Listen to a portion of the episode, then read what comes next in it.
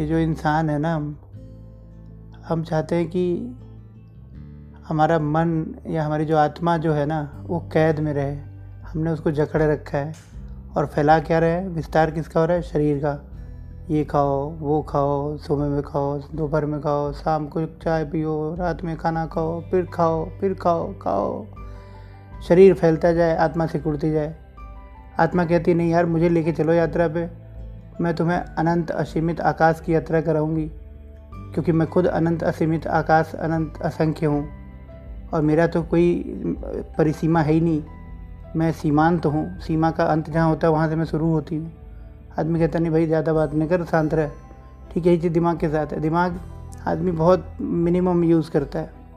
कहा जाता है कि भाई मैक्सिमम टू परसेंट या टू पॉइंट फाइव परसेंट तक ही आज तक किसी ने अपना दिमाग इस्तेमाल किया। दिमाग कहता है मेरा इस्तेमाल करो। आदमी जैसे इस्तेमाल करता है, थोड़ा सा दर्द होता है दिमाग में, थोड़ा बोर्डम होती है, तो आदमी कहता है नहीं नहीं भैया कपिल शर्मा का शो देख लो, थोड़े रील बना लो, थोड़े मौज मस्तियाँ कर लो, लौटा लेता है। यानी कि आदमी बड़ी यात्रा पे जाना ही नहीं चाहता। आदमी देखता है कि आसपास पाँच किलोमीटर के रेडियस में कौन सी लोकेशन है जहाँ बढ़िया जाके टाइम पास हो सकता है। दूर दराज की यात्रा पे निकलोगे तो राहुल सांकृत्यायन बनोगे। दूर दराज की यात्रा पे निकलोगे, पूरे भ्रमण करोगे भारत का, तब कबीर जैसी ओजस्विता आएगी, कबीर जैसा साहस धैर्य आएगा। आदमी चाहता ही नहीं है। अब आदमी क्या चाहता है, आदमी चाहता है कि आत्मा कैद हो जाए, आत्मा को विस्तार ना मिले, और इस चक्कर में साबुन लगाएगा, तेल लगाएगा, डीओ मारेगा, इत्र मारेगा। किस पे मारेगा, शरीर पे मारेगा। सजाएगा किसको, शरीर को। संवारेगा किसको, शरीर को। और जाएगा यहाँ से क्या, शरीर कहाँ जाएगा, यहीं रहेगा, मिट्टी में मिल जाएगा।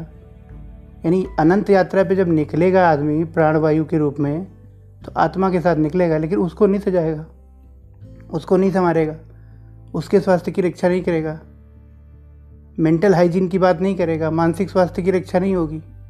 हाँ, शरीर के स्वास्थ्य की रक्षा होगी। अरे मस्तिष्क का भी तो स्वास्थ्य है, आत्मा का भी तो स्वास्थ्य है, वही तो सबसे ज़्यादा ज़रूरी है। अजर और अमर क्या है, आत्मा है या शरीर है?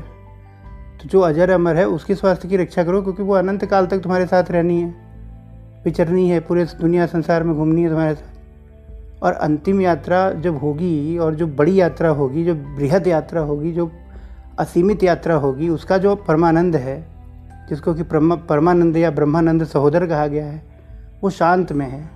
आदमी शांत नहीं रहना चाहता। जैसे मैं ही बोले जा रहा हूँ देखो, बट मैं बोल नहीं रहा हूँ, ये मैं ये समझ रहा हूँ।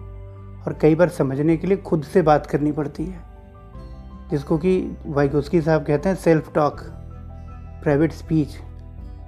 अभी वाइगोत्स्की साहब कौन है, मनोवैज्ञानिक है भाई, कौन से हैं, कॉग्निटिव थिंकर हैं। कॉग्निटिव कॉग्निशन क्या होता है, संज्ञान, मस्तिष्क की समझ रखने वाले वैज्ञानिक हैं, मनोवैज्ञानिक हैं।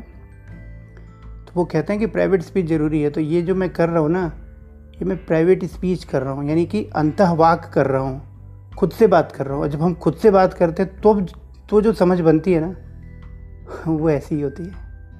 नमस्कार।